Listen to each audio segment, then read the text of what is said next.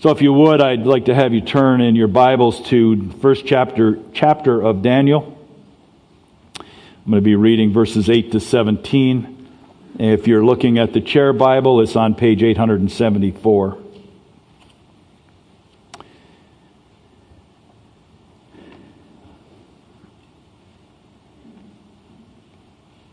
So many of you know the beginning part of Daniel uh, Nebuchadnezzar had become king, and he brought uh, a whole bunch of the uh, Jews, the young men who were uh, handsome and good and talented, and all of those kinds of things, and he brought them in to be servants within his uh, group.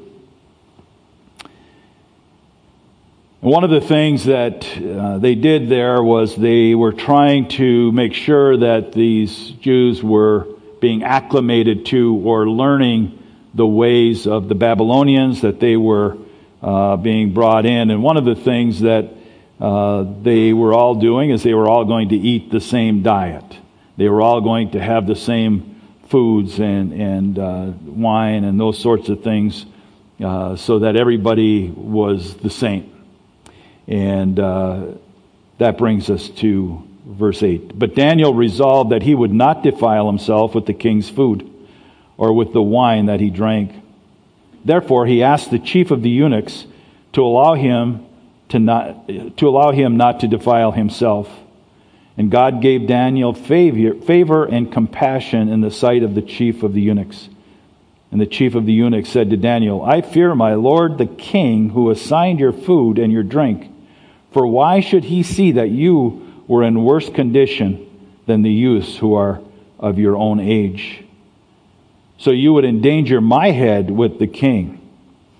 Then Daniel said to the steward, whom the chief of the eunuchs had assigned over Daniel, Hananiah, Mishael, and Azariah, Test your servants for ten days. Let us be given vegetables to eat and water to drink. Then let your appearance our, I'm sorry, our appearance and the appearance of the youths who eat the king's food be observed by you, and deal with your servants according to what you see. So he listened to them in this matter and tested them for ten days. At the end of the ten days, it was seen that they were better in appearance and fatter in flesh than all the youths who ate the king's food. So the steward took away their food and the wine they were to drink and gave them vegetables. As for the four youths, God gave them learning and skill in all the literature and wisdom, and Daniel had understanding in all very, uh, visions and dreams. So you kind of see what's going on here. The, the king uh, had in mind that uh, he wanted them all to have a very similar appearance uh, in size and shape and that sort of thing. And so he assigned uh, what it was that they were going to be given to eat and to drink.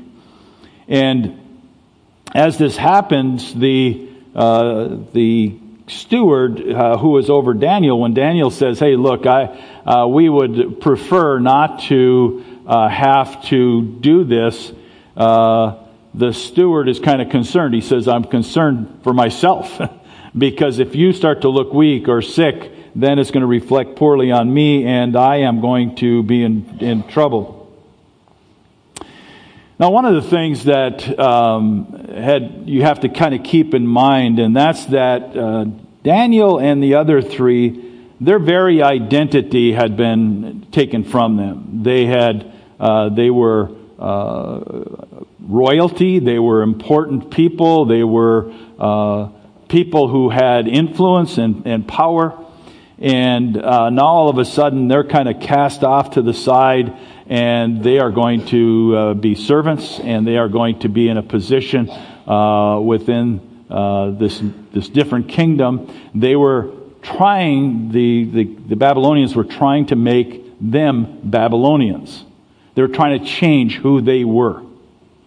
Uh, this, this would be like if we uh, went, uh, I'll just pick um, Mexico. If we went down to Mexico and we were under their control, and they said, in order for you to live here and to be able to continue, uh, you have to have an appearance of a Mexican, you have to uh, do all of these things. And And uh, that's kind of what the concept is here. So their identity had already been taken from them, but beyond that, uh, the idea here was that they were going to have to uh, to do more. So, uh, in order for them to change them into Babylonians, they kind of had an agenda of what they wanted them to do. Now, Daniel says uh, he and his friends decide that, you know what, we are not going to do this. We, are, we have resolved, and that, therefore the, the description earlier of the resolution, they have resolved that they would not eat the king's food or drink the wine. And you might say to yourself, well, why, why would they uh, want to do that? And, um, you know, that's going to be a big part of uh, what is behind all of the things that are going on here.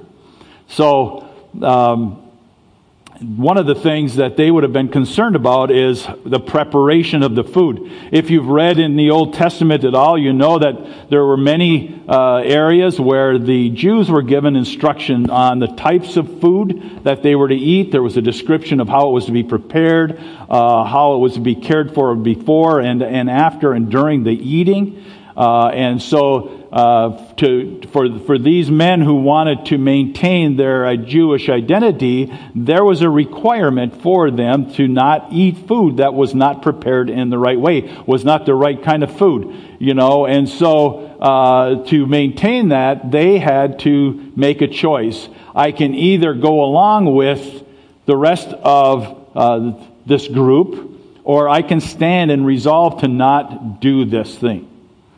Now, you and I, on a regular basis, have to make decisions. Am I going to go here and follow this group, or am I going to stay over here and follow Jesus? And that's essentially the struggle that uh, Daniel and his three buddies are going through.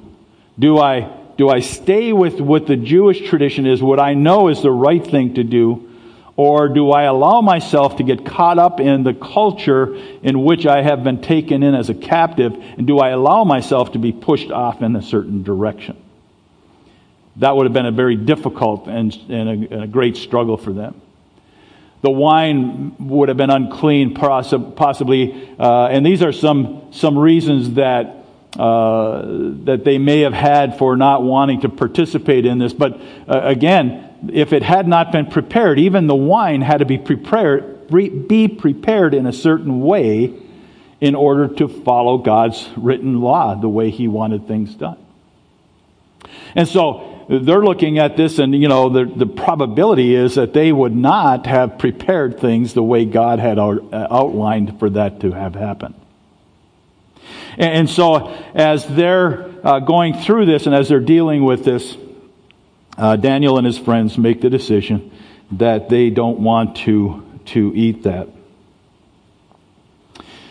So, there are a number of reasons that uh, could have been behind their decision. Um, some of those uh, that I've laid out are good reasons. I think, realistically, that probably the more realistic is that they were avoiding getting caught up in the Babylonian culture of that time. They did not want to lose their identity as Jews. It would be like you and I make, having to make a decision.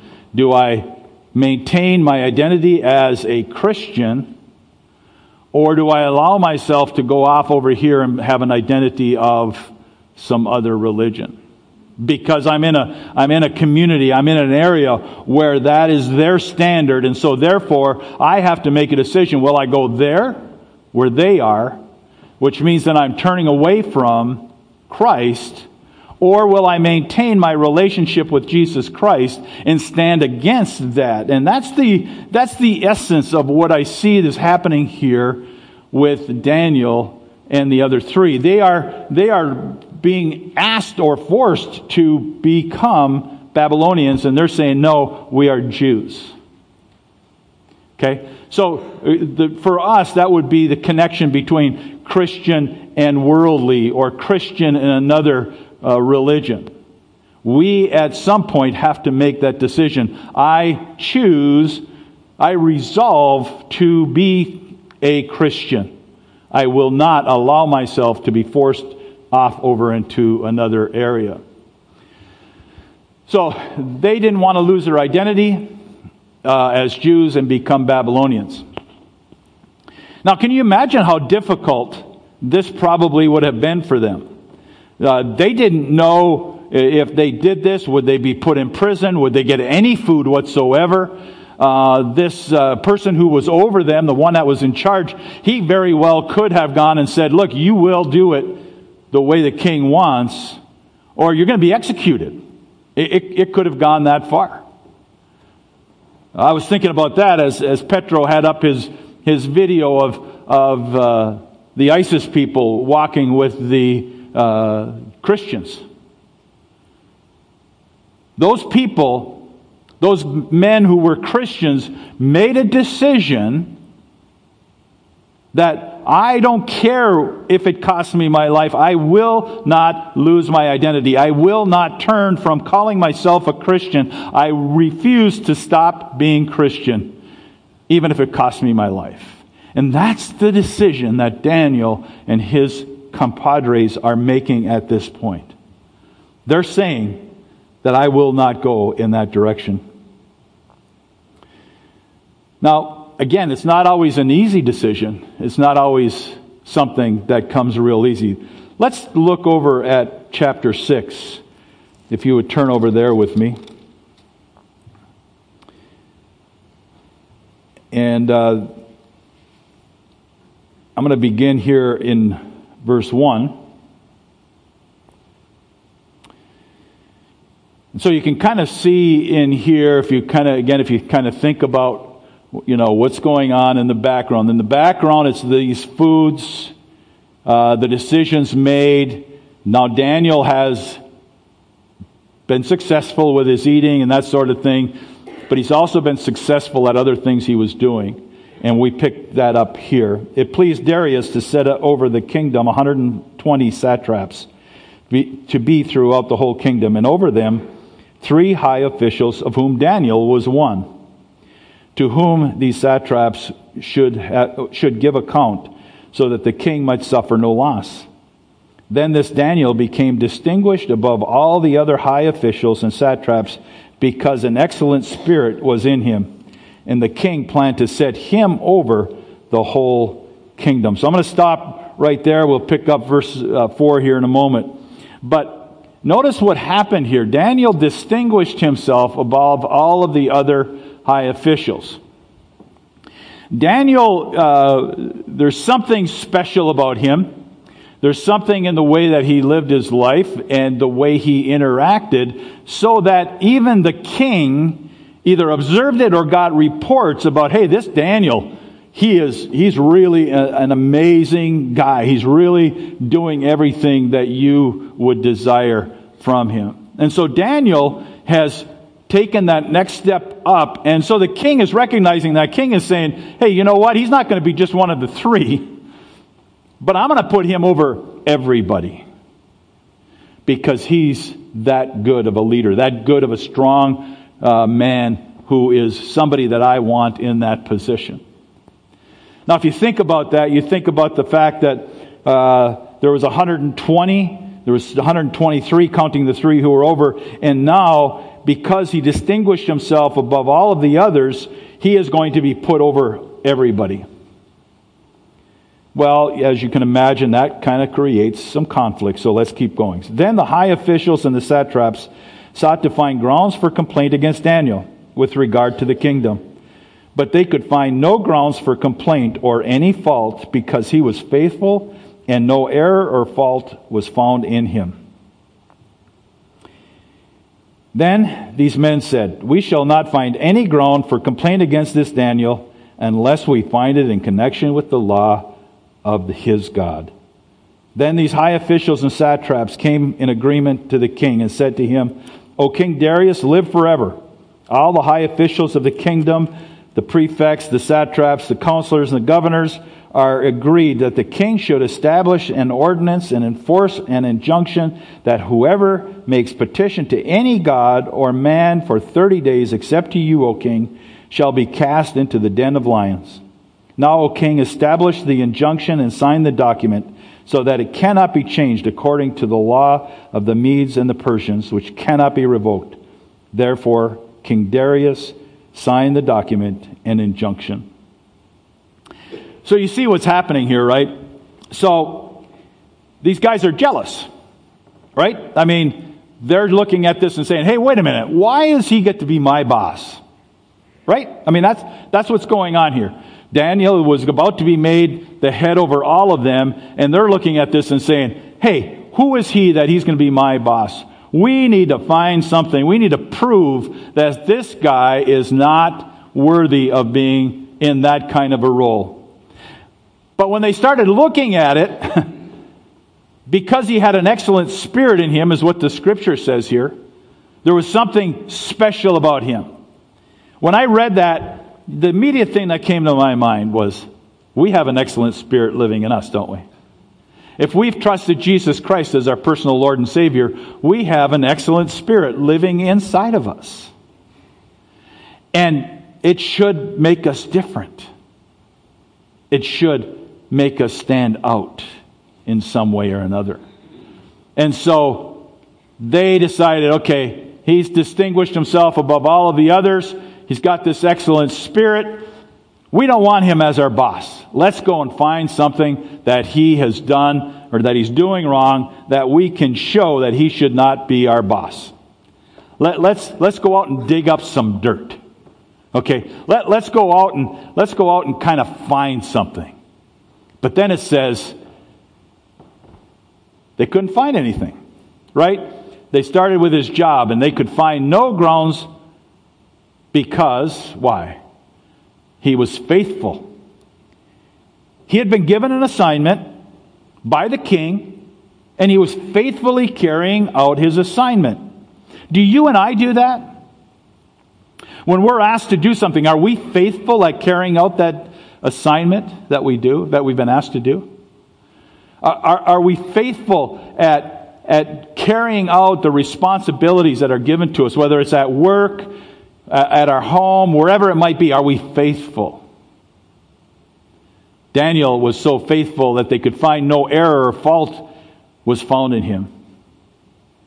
Isn't that, isn't that a wonderful thought when you, when you kind of get you try to wrap your head around that? One of the things that that always conjures up in my mind is Am I faithful enough that if somebody was out looking for some dirt to dig up about me, that they would find me with no error or no fault.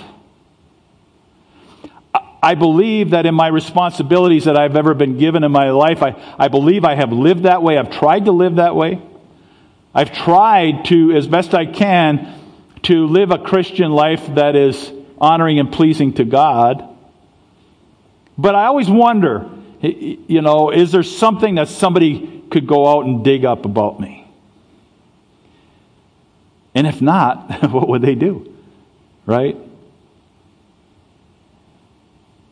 The reason was he was living a good and godly life. He was following the Jewish law of that time. He was, even though he was in this Babylonian culture, even though he was caught up in, in having to live in a certain way because of where he had been brought in, in as a prisoner, he was still living in such a good and godly way that they could find no fault. They had to go and find something else. This part I find to be amazing. And yet, when you deal with people, you can kind of you can kind of see what, what went on here, right?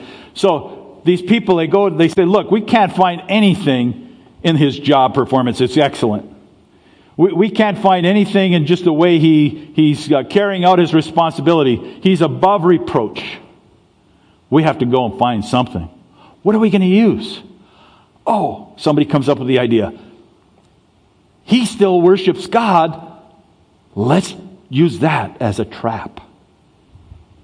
So they go to the king, and what do they do to the king? Hey, king, you know, this is my paraphrase, of course. Hey, king, you know, you are so awesome. You know, we think for 30 days you should set up a, a rule that nobody is allowed to petition any other God, nothing only you. You have you, people have to come to you because you are so awesome. You are such an amazing king that don't let anybody make a petition or request or, or, or pray to or talk to any other God. You, you see what they're doing there? They're working on his ego. You are awesome. No other God says what? You're God. Right? And, and, so they're working on his ego. So he's sitting there and he's going, Oh, that sounds pretty cool. You know, I, I, like that idea. I, I, think, I think that's what I'm going to do. I'm going to sign that law. I'm going to make that a petition. So they couldn't find anything, so they had to use his faith in God against him. If somebody couldn't find anything against you, would they be able to use your faith in God against you? Would they be able to test you by looking at your faith in God? Now, when the law was written, Daniel knew it. So, verse 10 When Daniel knew that the document had been signed, he went to his house, where he had windows in his upper chamber open toward Jerusalem. He got down on his knees three times a day and prayed and gave thanks before his God and he had, as he had done previously. Then these men came by agreement and found Daniel making petition and plea before his God. Then they came near and said before the king concerning the injunction, O king, did you not, uh, don't you love this?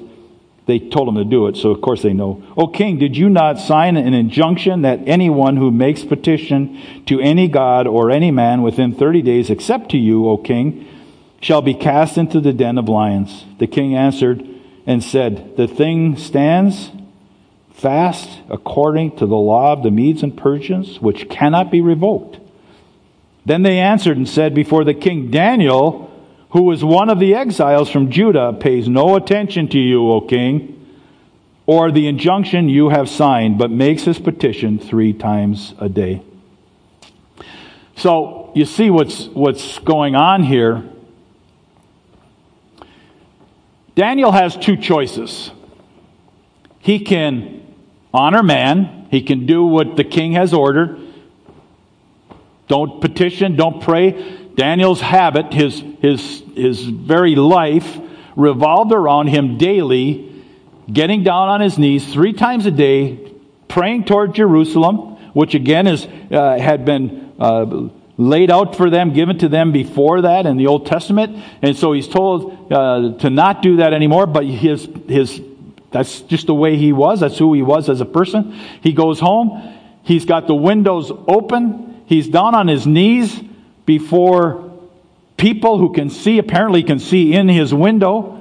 And he's down on his knees three times a day praying to his God. He has a choice honor man, the king, and these guys who came up with this false accusation or honor God. And of course, we know that Daniel chose to honor God. Now,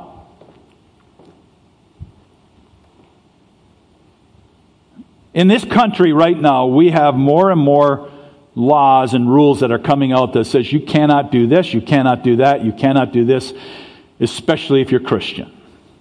Right? You all know what I'm talking about in the schools. Not allowed to pray. You're not allowed to teach these things. You're not allowed to do this. You're not allowed to do there's all kinds of rules. We have to make a choice. Like Daniel did. Do I listen to man or do I listen to God? Daniel made the choice, and Daniel chose to honor God with his life. Now, it would have been very easy for Daniel to do one of a couple of things. Number one, he could have chosen, hey, 30 days. If I don't pray to God for 30 days, it's okay. Right? I mean, that's one of his choices. Another choice was when I go home to pray, I'll just close the window. Nobody's going to know. I, uh, you know, I've got this cover over my window. I just cover it up, get down on my knees and pray. I'm, I'm praying, being obedient to God.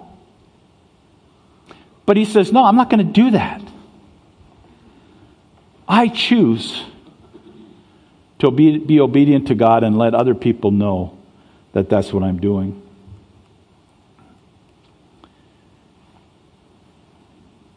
Daniel's very actions of his life changed other people's lives. If you continue with me, Daniel was thrown into the lion's den, and I'm not going to read it all right now. Daniel's thrown into the lion's den. The king can't sleep.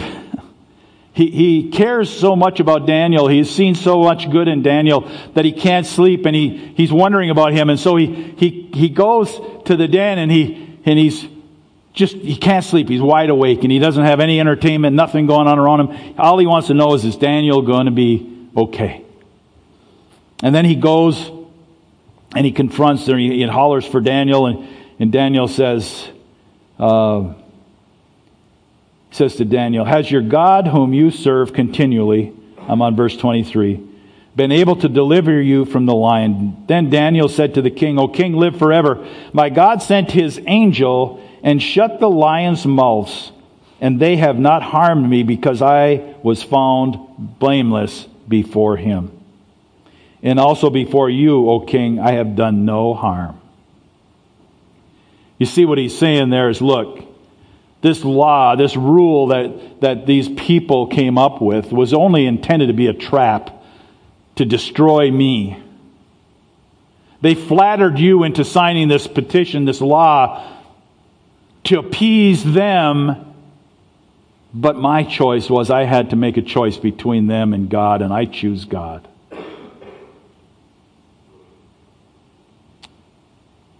And then the king, exceedingly glad, and commanded that Daniel be taken up out of the den. So Daniel was taken up out of the den, and no kind of harm was found on him because he had trusted in his God. And the king commanded that those men who had maliciously accused Daniel were brought and cast into the lion's den, they, their children, and their wives. And before they reached the bottom of the den, the lions overpowered them and broke all their bones in pieces. By the way, what does that indicate? It indicates that the lions were hungry, even when Daniel was in the den. But God was protecting him through that. Then King Darius wrote to all the peoples, nations, and uh, languages that dwell in all of the earth Peace be multiplied to you. I make a decree that in all my royal dominion, people are to tremble in fear before the God of Daniel. Notice he doesn't say before me, he doesn't say before Daniel, he says before the God of Daniel. For he is the living God. He's giving testimony about Daniel's God here. He is the living God, enduring forever. His kingdom shall never be destroyed, and his dominion shall be to the end. He delivers and rescues. He works signs and wonders in heaven and on earth. He who has saved Daniel from the power of the lions so this Daniel prospered during the reign of Darius and the reign of Cyrus the Persian. Think about this. Daniel's very life, the way he lived his life, the way he conducted himself with his job, the way he conducted himself in, in regard to his faith in God, impacted this king to the point where this king gives praise, honor, and glory to his God. And you know what? Nebuchadnezzar had done the same thing. Daniel's life was such that he impacted those kings in such a way that they gave glory to his God. And so, my question always comes to myself and to you as well are we living our lives in such a way that people see Jesus Christ in us in such a way that they want to glorify Him as well.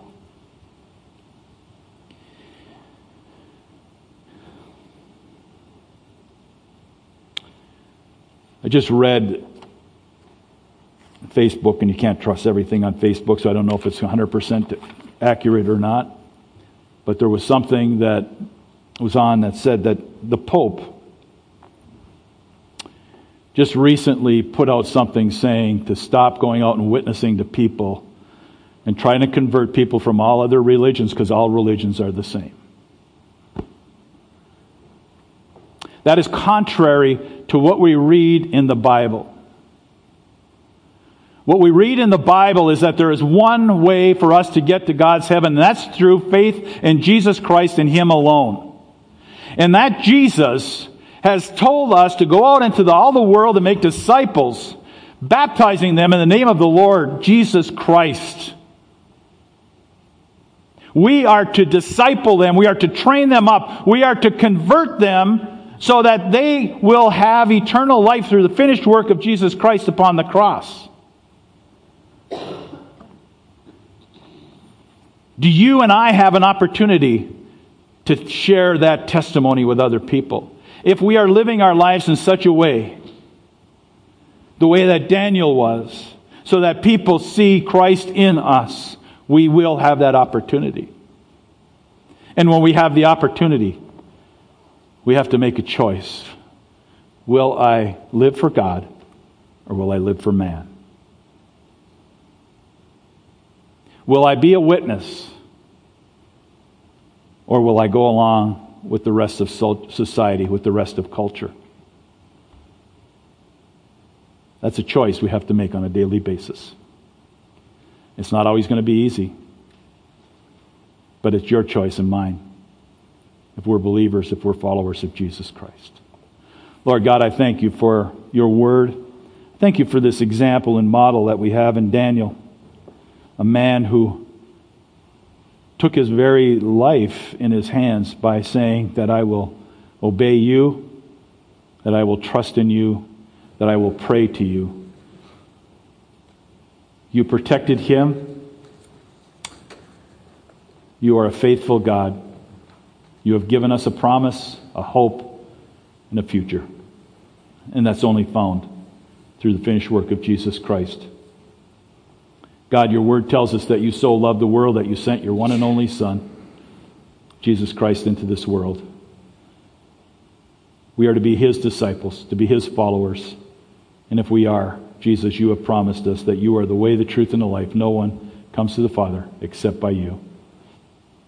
Thank you for that wonderful plan of salvation that only comes through faith and belief in Jesus Christ as our Lord and Savior. In his name we pray.